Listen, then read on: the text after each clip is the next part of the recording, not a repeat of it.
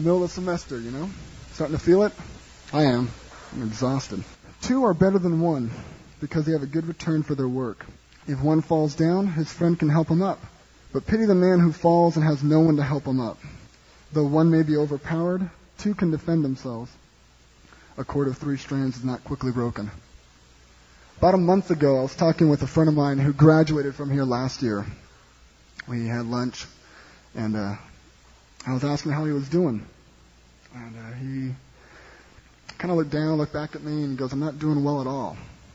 Um, he went here for four years, sat in chapel, went through classes, had Bible classes, everything else. And uh, we're talking about where he's at right now, and he goes, Well, looks me right in the eye, and he goes, I lost my virginity this summer for the first time. Oh, that was kind of redundant, huh? Lost my virginity this summer, and uh, I'm not walking with the Lord anymore, basically. And I just that broke me.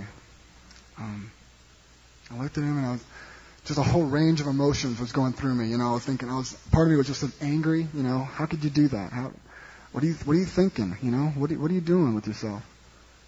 You know, I was angry because, you know, I'm trying to stay pure and what are you doing? How dare you go fool around like that, you know? I'm working so hard and, you know, that selfish response.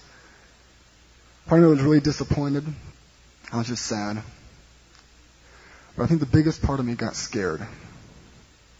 I got scared. Last semester, uh, last year actually, I had a friend of mine going to school here.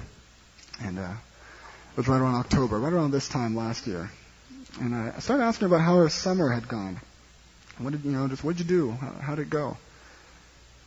And she looked at me and she goes, "Well, to be honest with you, I, I didn't do well at all. I, I, I partied most of the summer.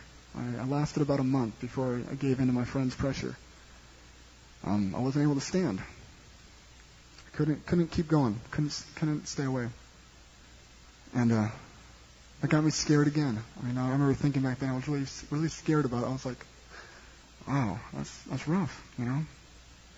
This last weekend, I went home, spent some time with my family, and uh, I spent Saturday night with my pastor. Um, my pastor's a great guy. He's about 35, 36 years old. His name's Stuart. He's from Australia. He surfs, he scuba dives. He's a great guy. Real, uh, one of those really, really hyper people. Um, I enjoy. I worked for him this summer as a youth pastor. I was a youth intern at his church, and I really enjoyed it. Um, he wants to hire me next year. As soon as I graduate, in fact, he'd like to make me his uh, his full-time youth worker, um, being in charge of college, high school, and junior high. And part of me is really like, oh, that'd be really cool. That'd be exciting.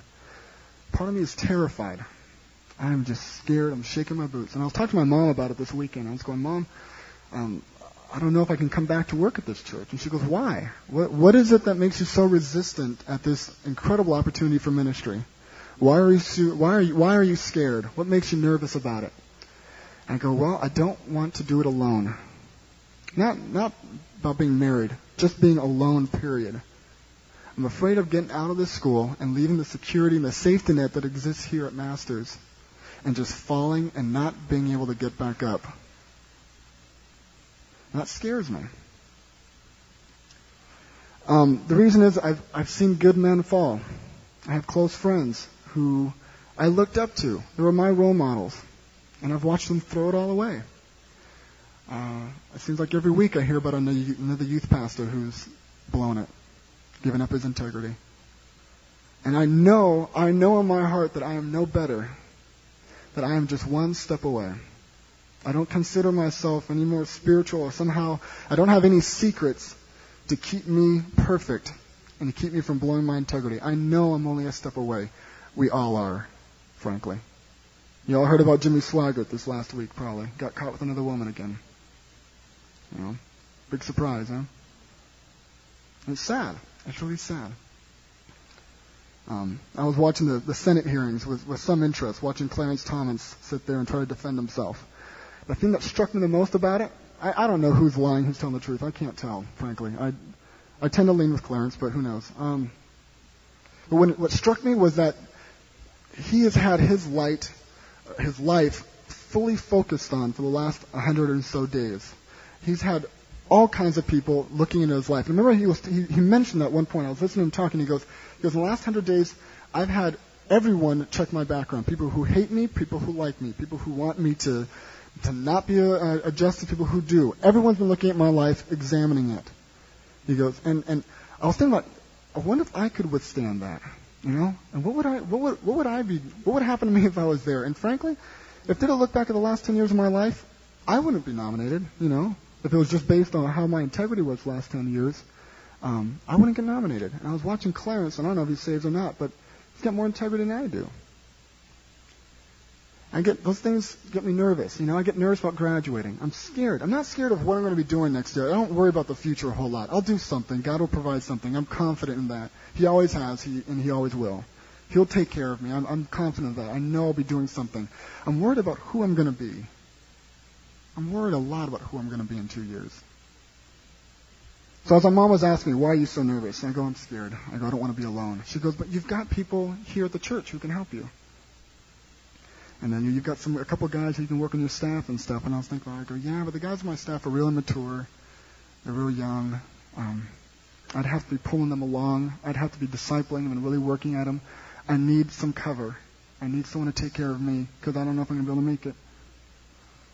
And um, I remembered a verse as I was driving home from driving back here from home. Um, Hebrews 10:24. Let me just read it to you, since you probably can't see it anyways. And let us consider how we may spur one another on toward love and good deeds. Let us not give up meeting together as some are in the habit of doing, but let us encourage one another, and all the more as you see the day approaching. And the question that struck me as I'm driving home and talking with my sister about this, and it all of a sudden hit me, what I need is accountability. Period. I need accountability. And the way I was thinking was, these guys can't keep me accountable. They're, they're too young, they're too immature. And then I got to thinking, I'm going, wait a minute. How much theology or spiritual maturity do you need to keep someone accountable? Not a whole lot. Now, think about it. How much, I mean, how much maturity or how much spiritual knowledge does it take for someone to ask me, Chris, how are you doing in that one area of sin? How are you doing in your life? How's, how's your walk with God right now? How are your quiet times going? How's your passion for the Lord? Is it still there? How much maturity or spiritual depth does it take to ask someone that? Not a whole lot. And I got humbled this weekend. I got knocked down again. Mean, it's, it's a good thing. I, I need it all the time. And God was just going, man, Chris, you're not that strong, you're not that great, and that's okay. Because that's how I want you, and that's how I can use you. And uh, I'm learning about my pride and my arrogance, and how God just really wants to break me. So we're getting to the middle of the semester now. The honeymoon is over, you know. School ain't all that great. It's not summer camp anymore, is it? It's getting hard, huh? I mean, classes, tests, and everything like that. I think I had like five tests just last week. I was pretty excited about that. Um, it's not fun, you know. The the initial, um, I call it the initial politeness. Um, you know, that first month or so when you're, you're still kind of on good terms, good terms with everyone. You're still trying to be nice. You say hi to people. You smile. You know, if, if the guy next door to you in the room next door to you's got their music too loud, you either tolerate it or you like go and ask nicely. You know, could you please turn down your music? You know, now it's like, shut up. You know, I mean, it's, you know, it's, yeah, we're changing. You know, the, the honeymoon is over. And it's getting easier and easier to hide behind being busy, to hide behind, oh, I've got too much to do, I have homework. I don't have time to really work on my relationships with people. I don't have time to develop depth in my relationships here. And if that is true, I, I want to beg you to reconsider that. Now I know we're here to get a, a degree. We're here, a lot of us, to get our academics done. But if you don't start to get in the habit of developing deep relationships, that's going to hurt you more than anything after you graduate. And that's what I'm realizing is we've got to start getting in the habit of pursuing depth in our relationships.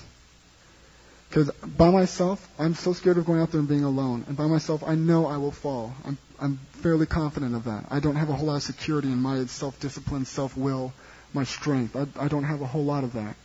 I'm, I'm a very weak person. We I think a lot of us are. And I need people. So do you. We need to get in the habit of developing accountable relationships. Not with everybody, with one or two people.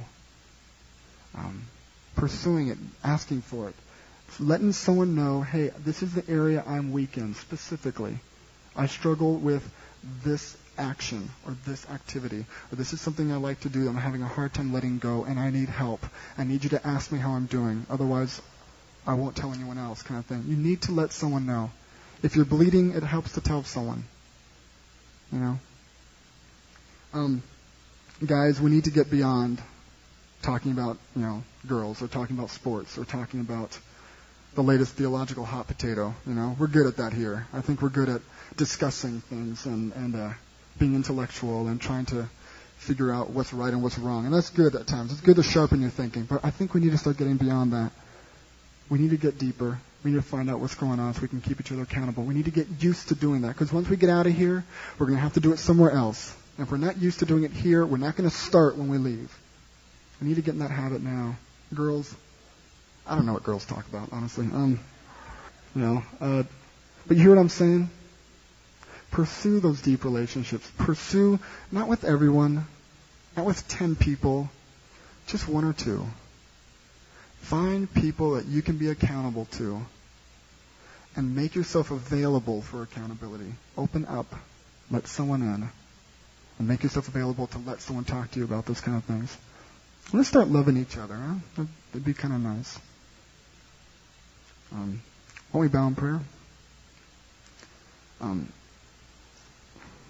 what I'd like you to do is just take a couple minutes to think carefully about where you're at right now with God and what's going on in your life. How busy have you been? Um, what's getting set aside? How are your priorities? Are there people who know where you're at, who know exactly where you're at, where they can walk up to you anytime, anywhere, sit you down, and go, How are you doing in this area? And they know you at your deepest level. Do you have people in your life that can do that? If you do, great continue to make that happen. Don't let it, you know, don't think that because you told them once, you don't have to like check on them anymore.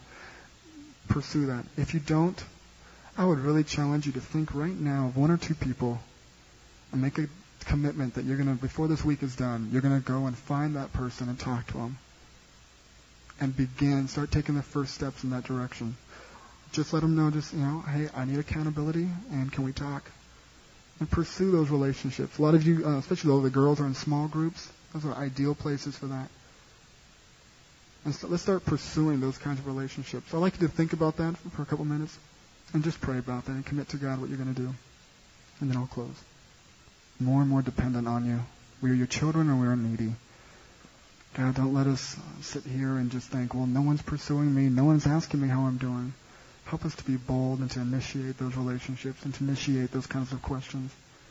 Help us to pursue relationships that are deeper. That we can learn to love each other and learn to be honest and learn to deal with the sin that's in our lives. Thanks for this morning. In Jesus' name, amen. Don't forget there are tapes available. Uh, where are they at? Over here and over there. You're dismissed.